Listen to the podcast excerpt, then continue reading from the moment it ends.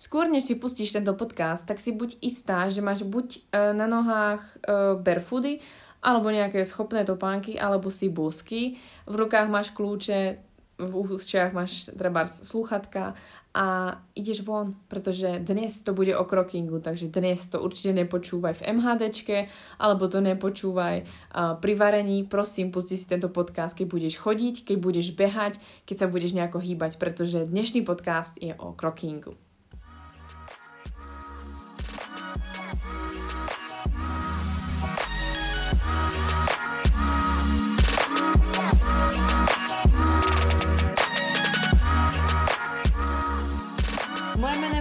A vítam ťa na tomto podcaste Baňári Radio, kde ťa prevediem témami, ktoré rozhodne nepatria medzi tie tradičné, ale je potrebné o nich hovoriť. Som koučka žien a tvorím silné a zdravé ženy. Som známa tým, že ľuďom otváram oči, predávam informácie ďalej do sveta, ale hlavne pýtam sa otázky, ktoré vedú ku zmene. A ja som bola na tom začiatku. A ja som bola študent a ja viem, čo znamená nevedieť odpovedať na otázky. To som zmenila a práve preto vznikol tento podcast, aby som s tebou zdieľala moje znalosti a mindset, ktoré ma dovedie tam, kde som dnes, kde som šťastná a zdravá. Upozorňujem však, že tento podcast ťa môže urobiť lepšou verziou teba. Tak poďme na to, nie je čas strácať čas. Ahoj, vítam ťa pri 11. epizóde podcastu Baňári Radio a ja sama tomu nemôžem uveriť, že dnes, keď natáčam tento podcast, je 8 a 9, čo si myslím, že dneska ho aj vydám, pretože ja som proste človek, ktorý sa s podcastami moc uh, netrápi, natočí, povie to a dá to von. A vravím si, že ty kokos, môj podcast má mesiac a pol, ani nie, a ja mám 11. epizódu, takže očividne ma strašne baví sa s vami rozprávať, aj keď uh, viac by ma bavilo s vami sa rozprávať, keby ste mi odpovedali, takže dúfam, že vymyslím niečo lepšie ešte ako podcasty a v dnešnej epizóde by sme si povedali o mojej veľmi obľúbenej téme a myslím si, že by sme sa o tejto téme mali porozprávať, pretože som dostatočne nevenovala pozornosť tejto, tejto téme na to, že som sa aj toľko venovala a to je téma croking. Dneska by sme si povedali, čo ten kroking je a povedali by sme si o chôdzi viac, pretože uh, mám tu aj ľudí, ktorí pribudli za poslednú dobou, no povedzme si dosť, až som sama prekvapená, kde sa berú ľudia na Instagrame, že ma ešte stále má kto sledovať, takže ďakujem, že ste mi uh, dali follow a že sa vám páči moja práca. A aby som sa vlastne mohla týmto ľuďom, ale aj ľuďom, ktorí ma sledujete dlhšie, a predstaviť viac ohľadne môjho oboru, ktorý je proste moja láska, a to je antropológia, čiže náuka alebo veda o človeku. A tak som sa rozhodla, že by som chcela tento podcast a respektíve túto epizódu natočiť.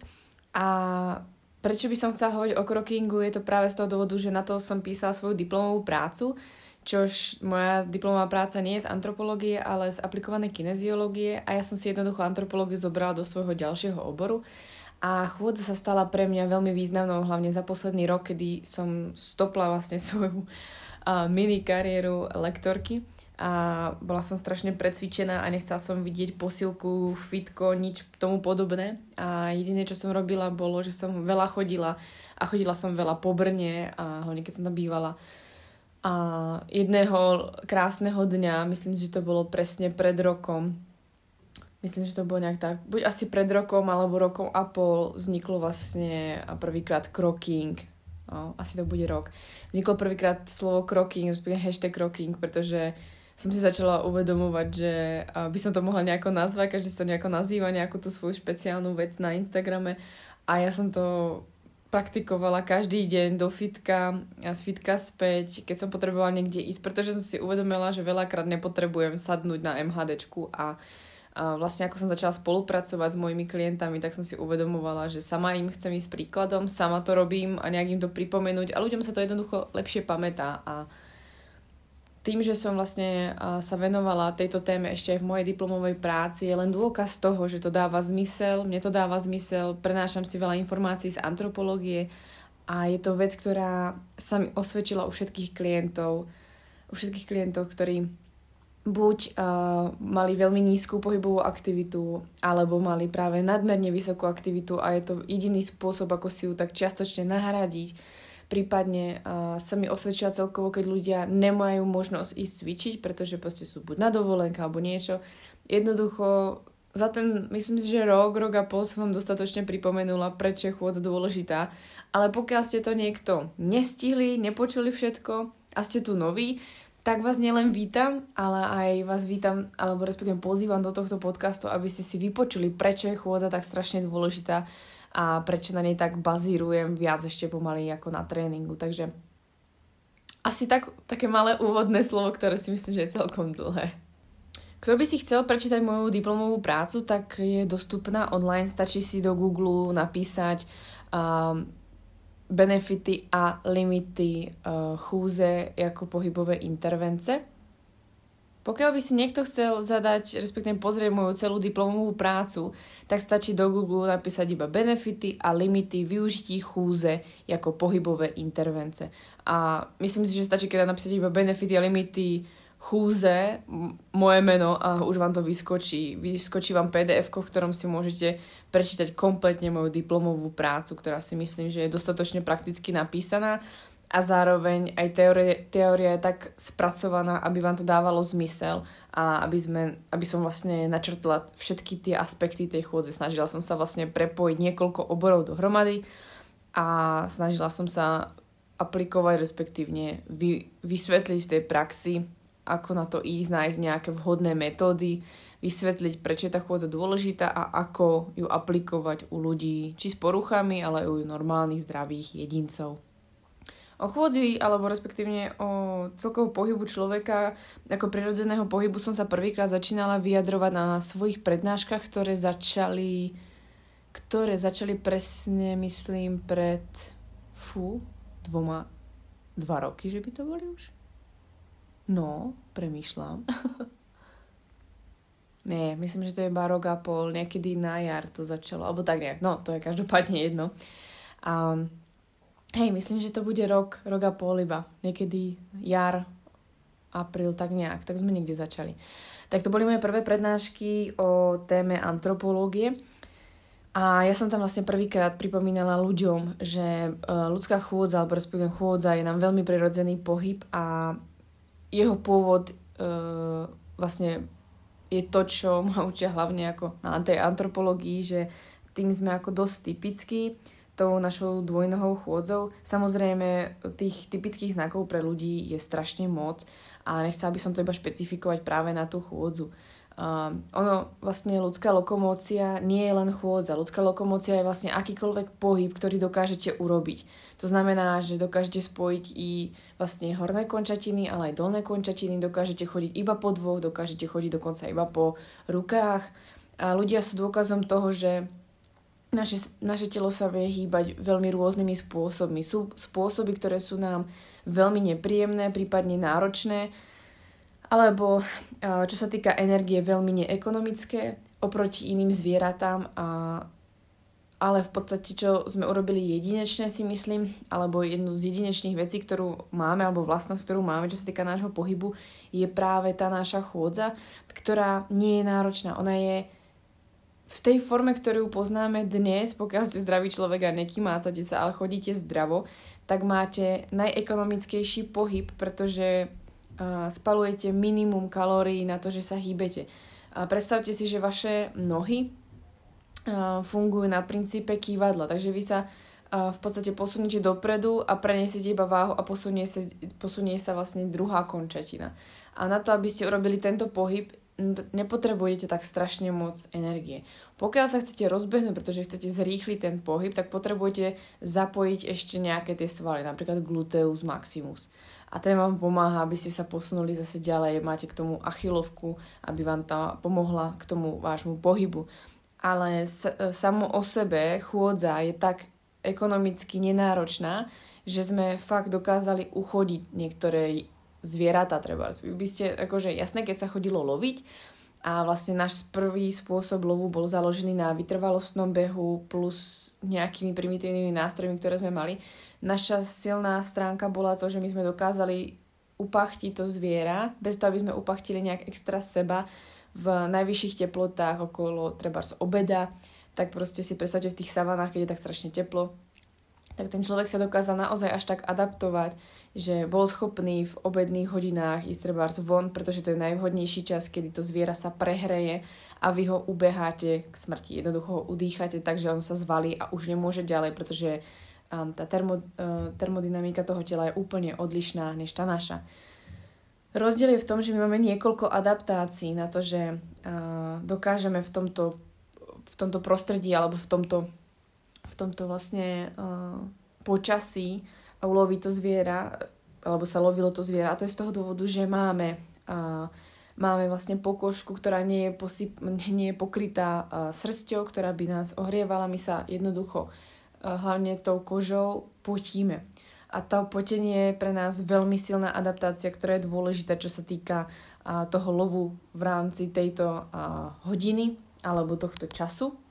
Ďalšou z dôležitých adaptácií je napríklad to, že um, dokážeme, uh, dokážeme vlastne tú chôdzu zrýchliť, dokážeme ísť klusom, čož uh, trošku zrýchli to naše tempo, ale zároveň zase sa vrátime ku chôdzi a vytrvalostne, uh, na ten náš metabolizmus je prispôsobený k tomu, aby sme dokázali treba ten vytrvalostný beh natiahnuť na hodinu, na dve, a aj na viac hodín a s tým, že máte treba pauzy a podobne. To telo jednoducho je prispôsobené napríklad aj achilovou petou, uh, achilovou šlachou, pardon, uh, ktorá vám strne, vlastne vám uh, šetrí strašne veľa energie. Ona uh, ušetrí 30% energie toho nárazu a premení ju v energiu, ktorá vás posunie dopredu. Takže tých adaptácií toho ľudského tela je strašne moc na ten beh a, alebo chôdzu a je to náš najprirodzenejší pohyb.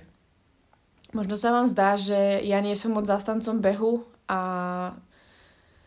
je to len z toho dôvodu, že proste nevyhľadávam túto aktivitu, pretože chodím strašne, ako dostatočne chodím, aby som nepotrebovala nejak extra behať. Určite sa raz k behu vrátim, alebo proste si občas poviem sa behnúť. Určite proti tomu extra nič nemám a mám strašne rada silový tréning.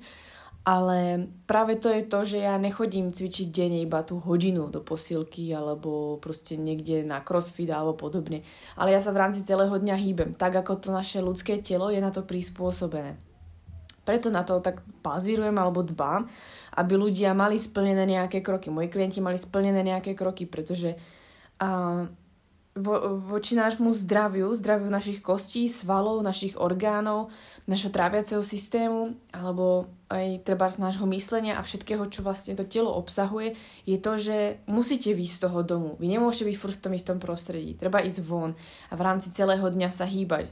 Zdvihnúť sa z tej stoličky, nesedieť stále, pretože vám ochabujú či chrbtové svaly, či brušné svaly, skracujú sa vám proste treba z nejaké flexory a taktiež potom nemáte dostatočne zaťažené kosti, nie ste na čerstvom vzduchu, stále sa treba zabávate alebo pracujete veľmi ťažko, takže tá chôdza, ten prirodzený pohyb v rámci celého dňa má veľmi veľké opodstatnenie a má to veľmi, uh, veľmi veľa um, pozitívnych aspektov, ktoré si myslím, že musíte fakt zažiť. A pokiaľ ich nemáte naučené, pretože ten pocit je nepo, nepopísateľný. Jednoducho klienti, alebo respektíve ľudia, ktorí začali viac chodiť a vymenili MHD za chôdzu, alebo jednoducho vymenili tréning za chôdzu, tak si pochváľujú veľmi, že dobre regenerujú, že jednoducho ich telo je pružnejšie, sviežejšie, lepšie sa im spí, sú proste jednoducho na tom lepšie a ten kroking im priniesol naozaj veľa.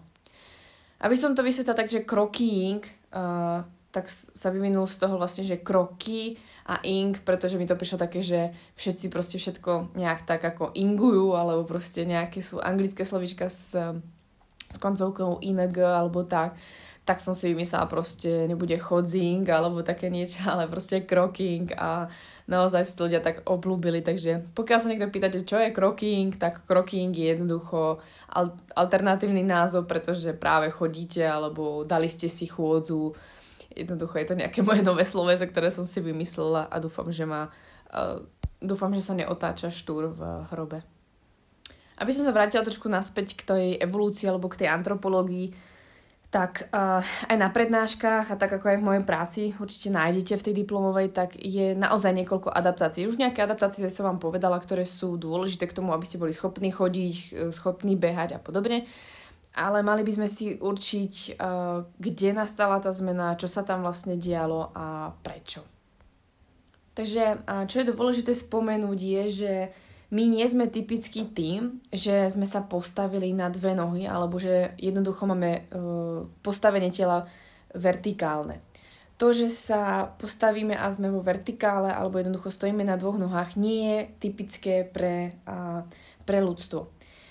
Uh, začalo to uh, tým, že vlastne treba uh, tie opice alebo iné druhy uh, rodu primá, respektíve uh, kmeňu primátov tak uh, začali sa postavovať na tie dve nohy. Občas sa proste každá, každý jeden z tých druhov postaví na dve nohy, potrebuje zvýšiť svoju výšku, či z toho dôvodu, že sa bráni, je tam nejaká bitka, uh, chráni si treba svoje mláďa, chce zastrašiť, alebo potrebuje sa pre niečo natiahnuť, potrebuje niečo pozbierať a podobne. Takže to, že sa my postavíme na dve, respektívne sme vo vertikálnej polohe, sme vysokí, nie je pre nás typické. Robia to aj iné druhy, robia to aj iné zvieratá, ktoré sa dajú do tej vertikály a jednoducho zvýšia tú svoju výšku. Takže to typické pre nás nie, ale tam to niekde začalo.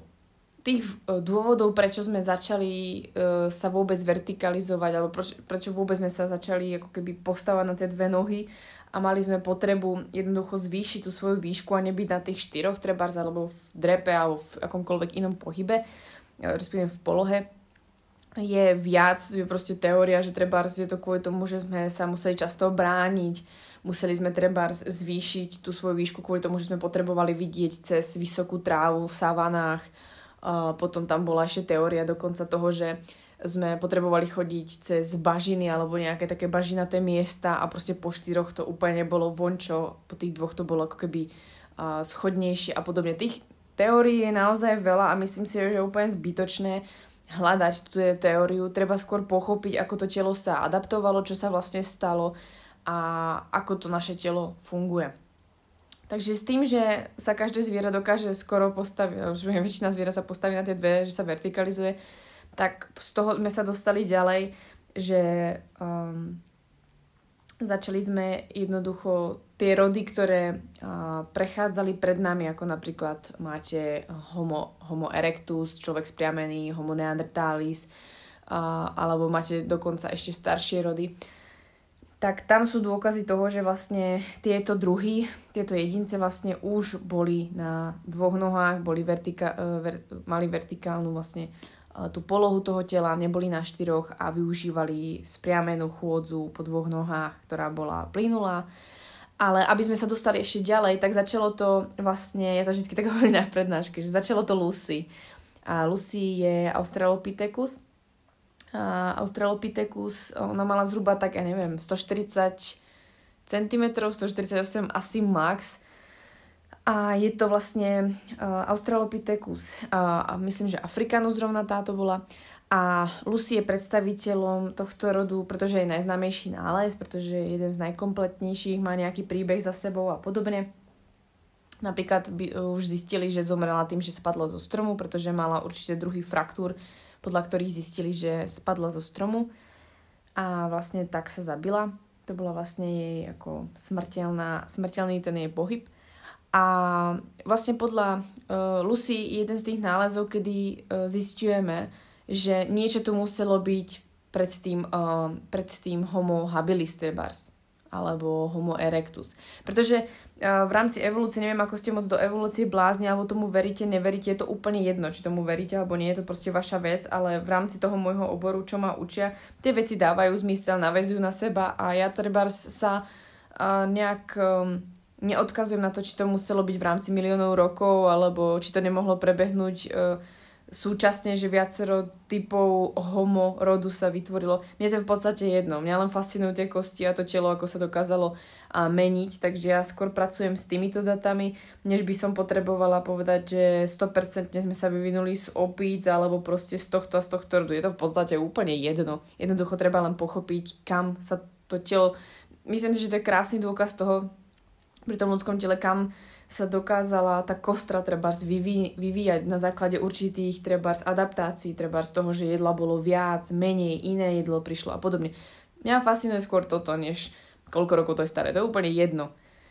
A tak, aby sme sa vrátili úplne na začiatok, tak vlastne hľadal sa vlastne článok, uh, ktorý by spájal, pretože hovorí sa, že so šimpanzmi vlastne sme bratranci, vzdialení bratranci, pretože sme si veľmi podobní, čo sa týka uh, genetickej informácie. Ale uh, v rámci rodu Homo sme našli niekoľko druhov uh, v rámci vykopávok, ktoré uh, dokazujú to, že stále ešte od toho treba šimpanza majú tieto druhy ďaleko. A jednoducho nenašli sa články, ktoré by začali spájať tieto dva odlišné svety, šimpanzi a nás, šimpanzov a nás. A tento vlastne, uh, tá, nejak to spojenie, respektívne to, ako sme sa z niečoho vyvinuli, kam sme sa každý vydali svojou cestou, sa začína pomaly uh, zaplňať a začína to dávať čoraz viac zmysel, pretože vykopávok je čoraz viac. A najnovší nález myslím, že bol Homo habilis, uh, homo habilis, pardon, um, homo, homo, homo, uh, raz, dva, tri, je to podľa jaskyne. Ja si na to spomeniem, ja si na to spomeniem. Uh, nean, neandy, ne, inak. Homo, ty brďo, chápete, že si na to nespomeniem. Homo naledy, bože. Ale vedela som, že to je podľa Chápete, tak ja si pamätám proste názov tej jaskyne, ale nepamätám si proste, ak... To je jedno. Takže uh, jeden z najnovších výskumov, respektíve nálezov bolo práve homo naledy a tam začali nejaké kontroverzné uh, témy, respektívne názory, či to bol náš predok, kde tento článok chýba a podobne. Teraz nájdete v Google, na Google, keď si dáte nejaký nový objav homo, tak zase nájdete ďalšie nálezy. Otázka ale je, či naozaj sú to chýbajúce články, alebo sú to naozaj len a formy uh, prejavu ľudského tela v inom prostredí. Takže, takže tak, ale aby som sa vrátila k tomu, že tých článkov sme potrebovali spojiť viac uh, medzi tým, ši, medzi tým šimpanzom a treba s nami. A to si myslím, že uh, aj literatúra pekne vysvetľuje, že takým ako prvým nejakým článkom, ktorý začína ako keby dávať zmysel v našej evolúcii, je práve Australopithecus africanus, to je Lucy. A rozdiel je v tom, že ona stále nosí, uh, aby som sa dostala veci, tak ona nosí stále znaky, respektíve nosila znaky uh, ludoopol, to znamená, že trebárs uh, mala tú nízku výšku, mala širokú panvu, sudkovitý hrudník, mala strašne dlhé ruky ešte a dlhé prsty, ktoré slúžili hlavne k šplhaniu alebo žitiu vlastne v, korun, v korunách stromov. A mala inak prispôsobenú lepku, bola robustnejšia tá lepka, tá chôdza po dvoch, ale už e, ešte nebola úplne e, dokonalá a to sú práve už znaky, ktoré sa podobajú zase človeku. Takže e, to, že Lucy je takým prechodom je z toho dôvodu, že nosí znaky ľudopov, ktoré som vám doteraz vysvetl- vy, vymenovala, ale už nosí znaky človeka a to hlavne v spodnej časti tela, dolných končatín, pretože a začína sa, uh, začína sa vlastne tvoriť hlavne uh, chodidlo, ktoré je krátke a nezavádzajú tam už moc uh, tie bočné palce. Uh, hlavne uh, tá, ten pohyb, čo sa týka na dvoch, je pre Lucy čoraz uh, jednoduchší než oproti ľudopom.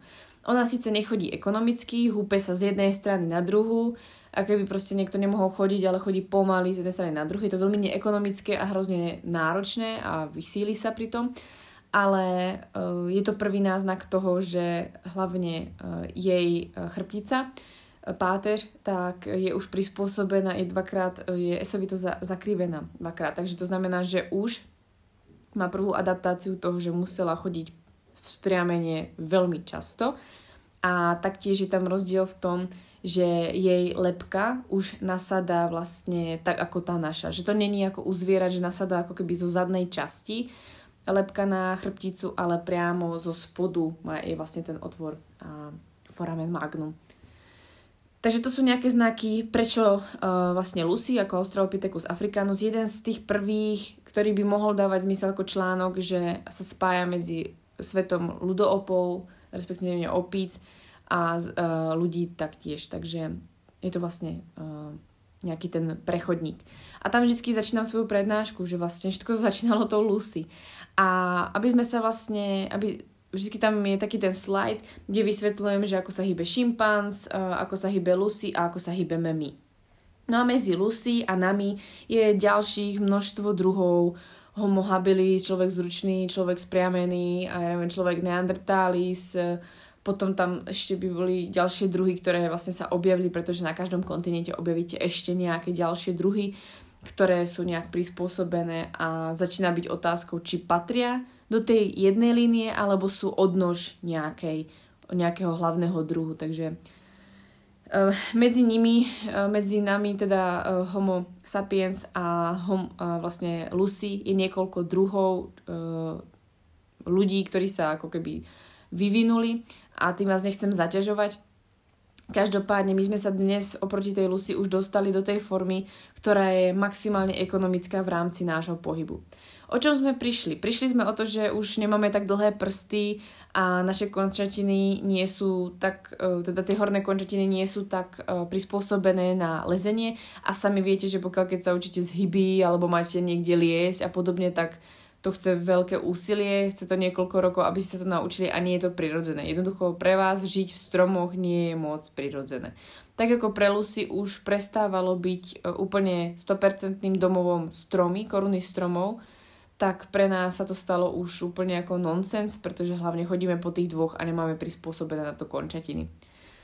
Čo sa stalo s našim telom je to, že sa predlžilo, zvýšilo sa, naša pánva už nie je široká, ale je úzka, a, ale zase nie je vysoká ako u šimpanza, takže je dostatočne prispôsobená na to, aby uh, svojim pohybom, svojim tvarom dokázala nám umožniť pohyb ekonomický po dvoch nohách a s čo najmenším úsilím.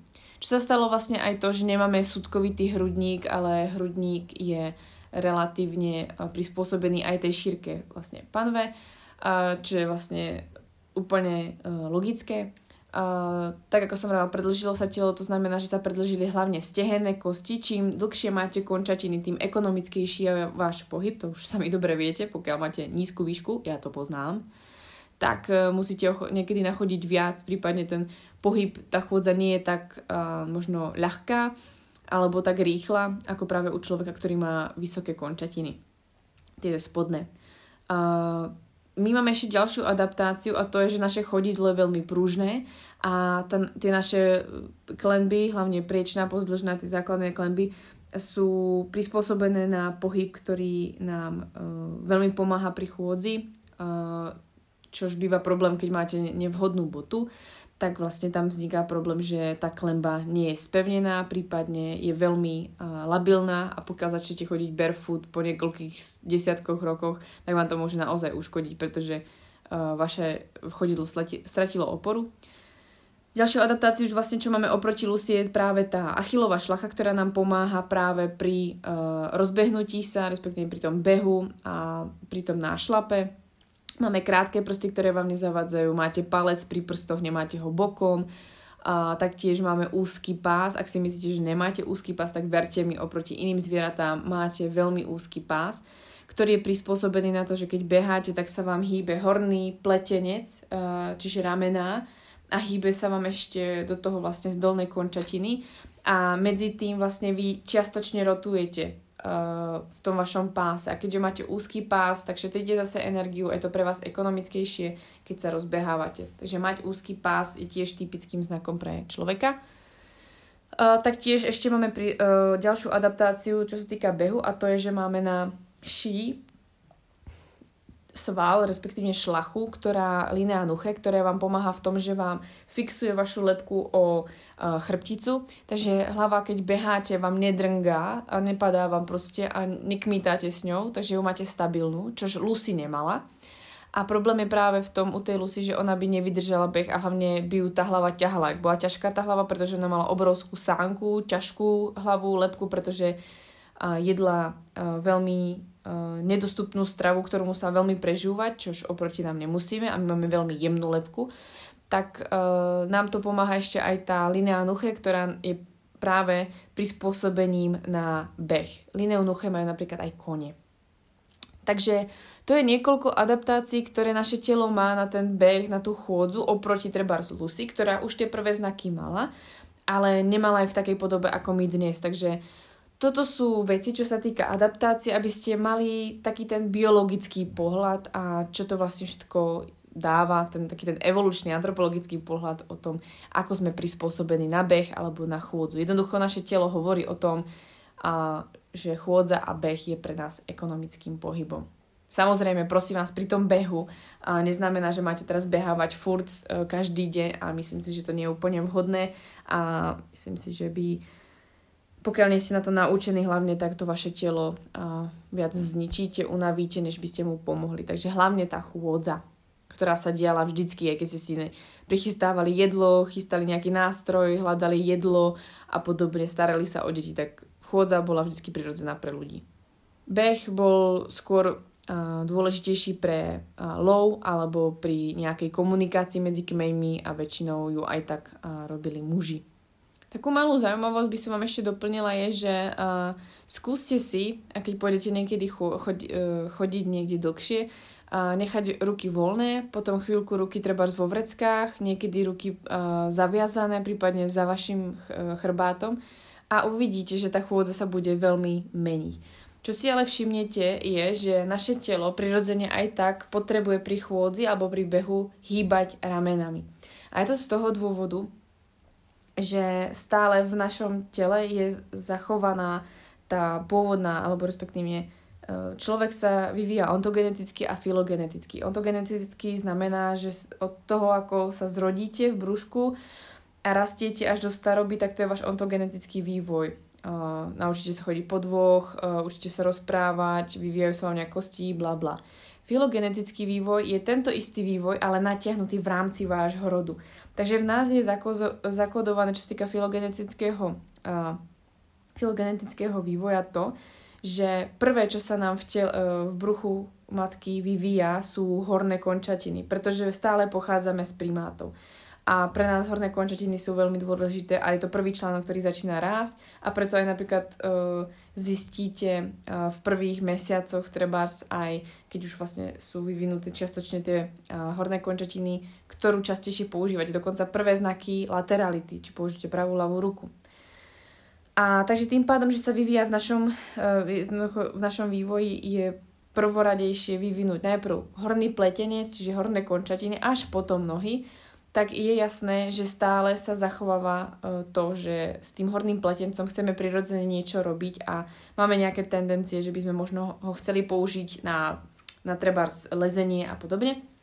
Ale čím už je potom typický náš rod je, že sa začíname postavovať na dve a my už tie ruky nepoužívame až tak moc, respektíve na to, čo sa používali kedysi. Takže ten náš horný pletenec už nie je až tak funkčný ale využívame ho, takže vlastne to je ten dôvod, že my stále ho používame. Druhá vec je, prečo sa používajú tie horné, uh, horné vlastne končatiny, respektíve tie, ten pletenec, je, že vy keď chodíte alebo beháte, tak vaše ramena sú tlmiče.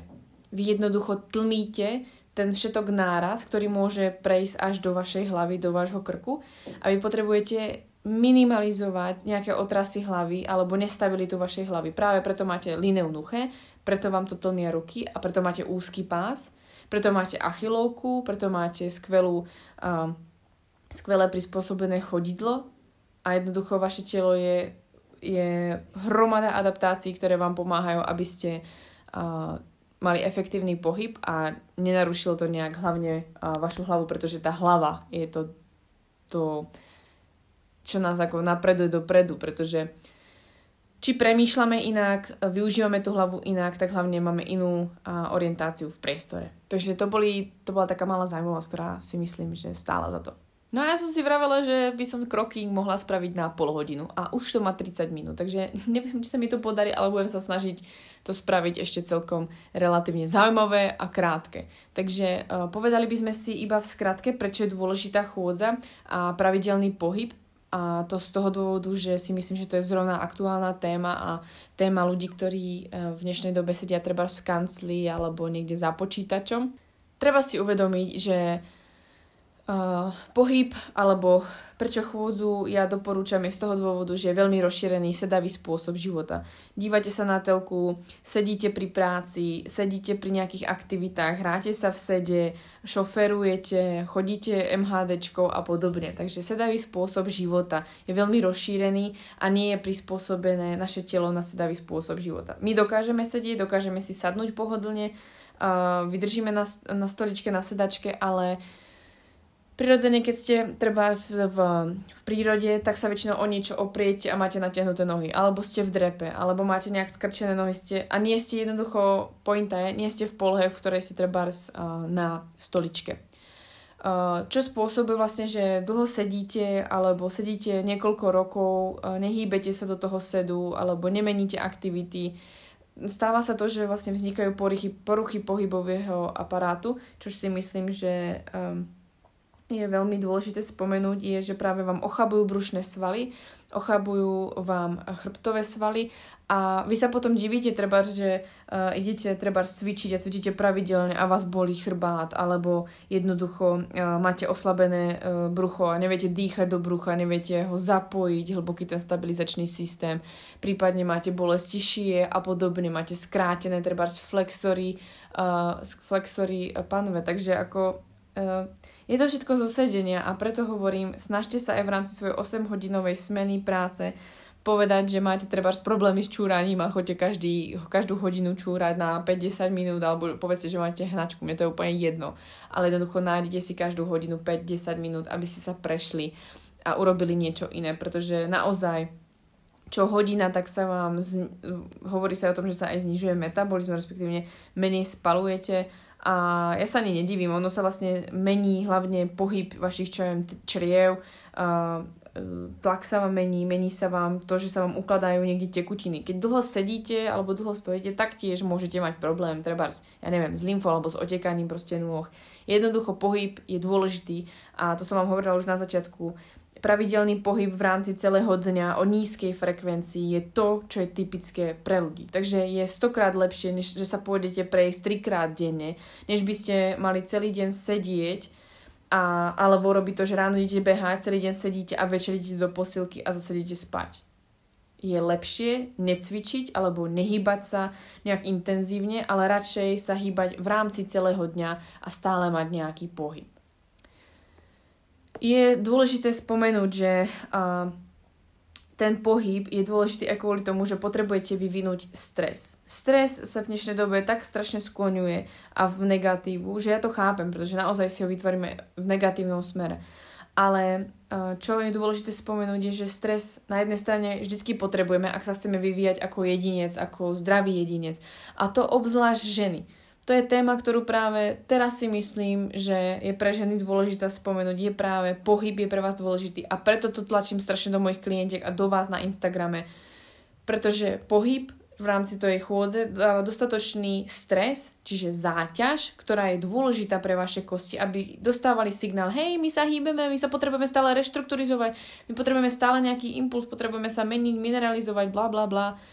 A to je dôležité práve kvôli tomu, aby ste nemali riedke kosti, aby ste nemali slabé kosti a aby ste, treba, keď sa vám zniží estrogen kvôli menopauze, čo je normálny proces, tak aby ste neskončili naozaj o barlách alebo na vozíčku kvôli tomu, že sa vám rozpadá celá chrbtica, pretože máte slabé stavce. E, pre českú populáciu uh, hovorím o páteři a o obratloch.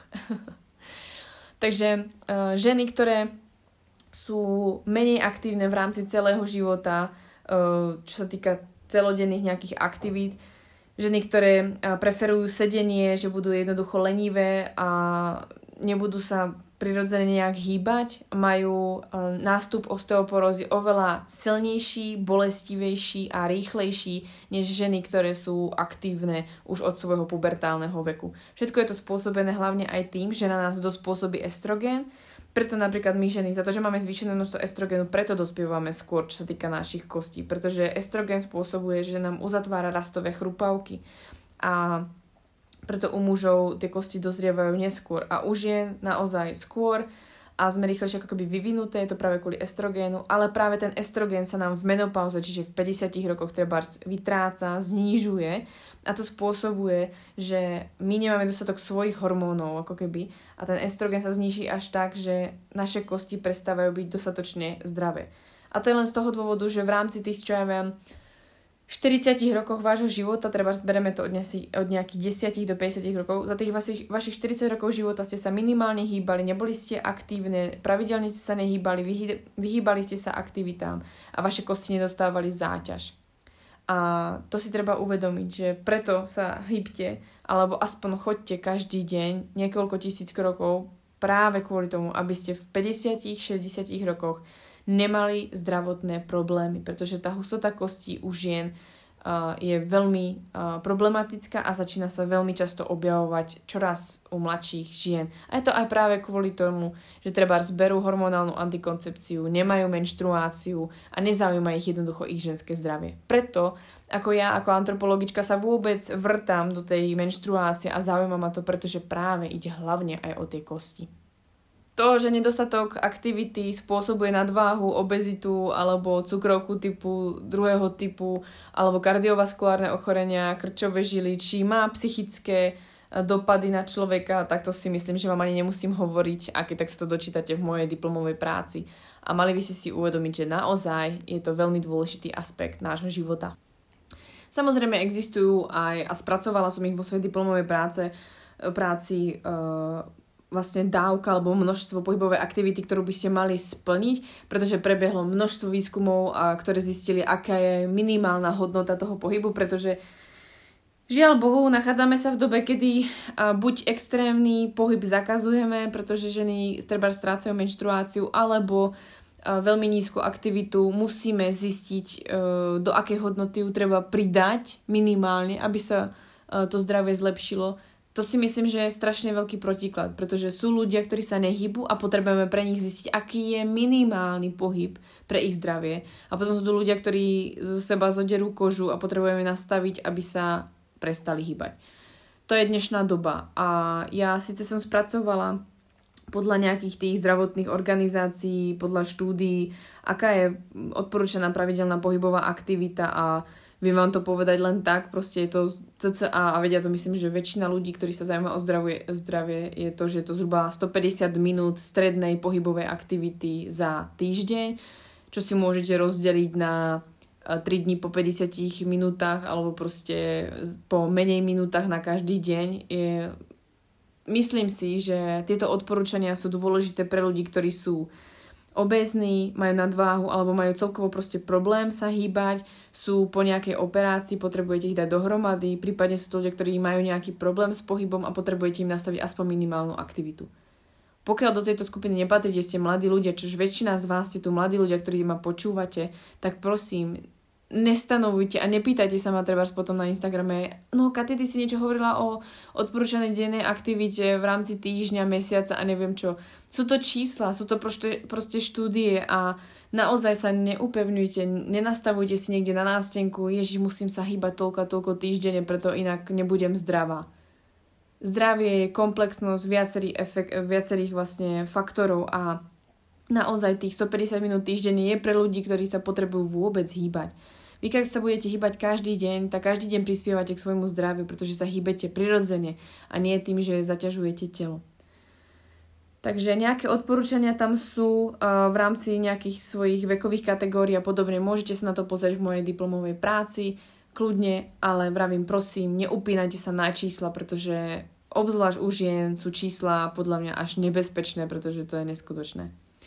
A potom v mojej diplomovej práci taktiež nájdete, koľko sa odporúča denne chodiť, či vlastne fenomén 10 tisíc krokov je pravda alebo nie, alebo to je biznis. Jednoducho, na, mm, aby som to tak nejak zhrnula, o 10 tisíc krokov nájdete všade možne články, že to proste nemáte robiť, lebo to nezvládnete, že to je proste biznis. Áno, pôvodne myslím, že to začalo v Japonsku alebo niekde, že to začalo ako marketingový ťah na to, aby predali, myslím, že tie prvé hodinky alebo akcelerometry alebo niečo a ľudia začali toľko chodiť. Proste 10 tisíc krokov sa pamätá strašne dobre. A ja som v rámci svojej diplomky vlastne zistovala, či tých 10 tisíc krokov má opodstatnenie a zistila som, že naozaj má. Pretože aj v rámci svojej osobnej praxe vidím, že je strašne veľký rozdiel povedať človeku, vieš čo, e, ja som zistila, že taká zdravá odporúčaná dávka je 6 až 8 tisíc krokov denne pre dospelú zdravú populáciu. A verte mi, je strašne rozdiel, keď poviete niekomu 6 až 8 tisíc alebo 10 tisíc, pretože v rámci toho dňa uh, tých faktorov je viac, prečo sa rozhodujete, či budete alebo nebudete chodiť. Potom v rámci celého týždňa si to zhrniete, no tak ja som chodila denne aspoň 6 tisíc krokov, čož je úplne ten spodný limit trebárs. A keď poviete človeku, že má chodiť 10 tisíc krokov a nachodí 8 tisíc a je z toho nešťastný, alebo si povie, Ježiš, chodil som len 8, tak je to zase o 2000 viac. Takže ja treba používam chodenie 10 tisíc krokov z toho dôvodu, že na tú ľudskú psychiku to pôsobí úplne inak. Jem, ľuďom sa jednoducho páči číslo 10 tisíc. Dôležité, aby si to ľudia proste osvojili ak budú ľudia chodiť denne 7, 8, 9 tisíc krokov a nebude to každý deň 10 tisíc krokov, OK, super, a je to určite viac, ako by chodili treba 3-4 tisíc, keď majú sedavú prácu, vyhľadávajú MHDčku.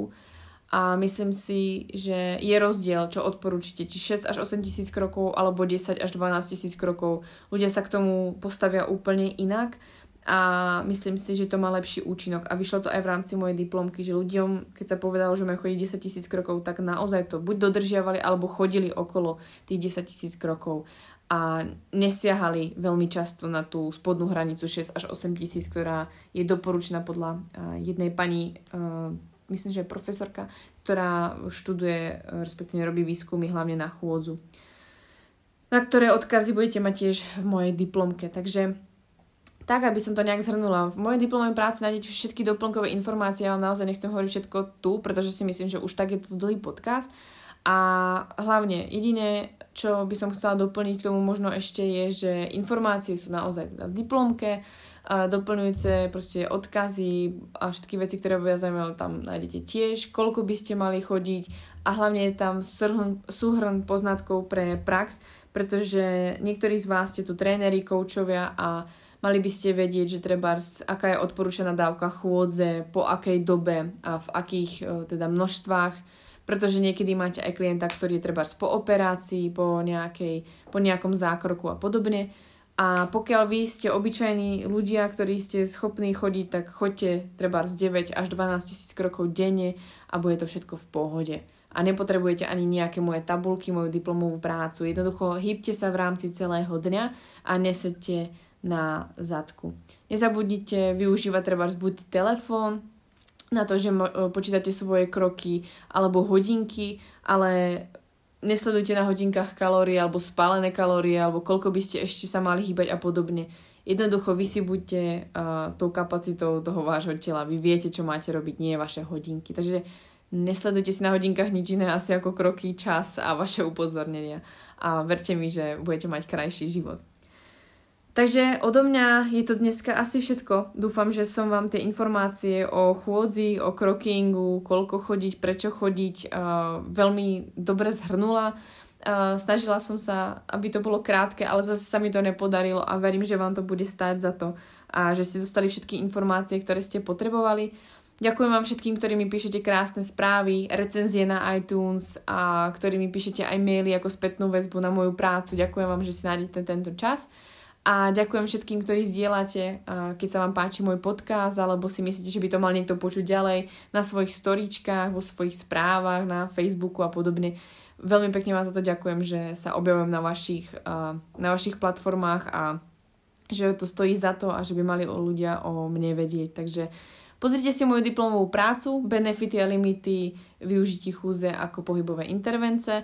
Eh, Google to nájde, pdf si otvoríte a dozviete sa ďalšie informácie. A ja vám ďakujem za to, že krokujete, že pri tomto podcaste ste sa buď prebehli, eh, chodili, alebo ste sa nejak hýbali, pretože to je dôležité. A nezabudnite, ste ľudský organizmus, ľudský, ľudský jedinec, ktorý potrebuje pravidelný pohyb o nízkej frekvencii každý deň a verte mi, pomôže vám to viac ako nejaké hlúpe diety tom, aby ste mali aj zdravú hmotnosť a zdravé kosti. Takže majte sa krásne. Keď sa vám to bude páčiť, prosím zdieľajte, napíšte mi recenziu a teším sa na vás pri ďalšom podcaste. Majte sa krásne.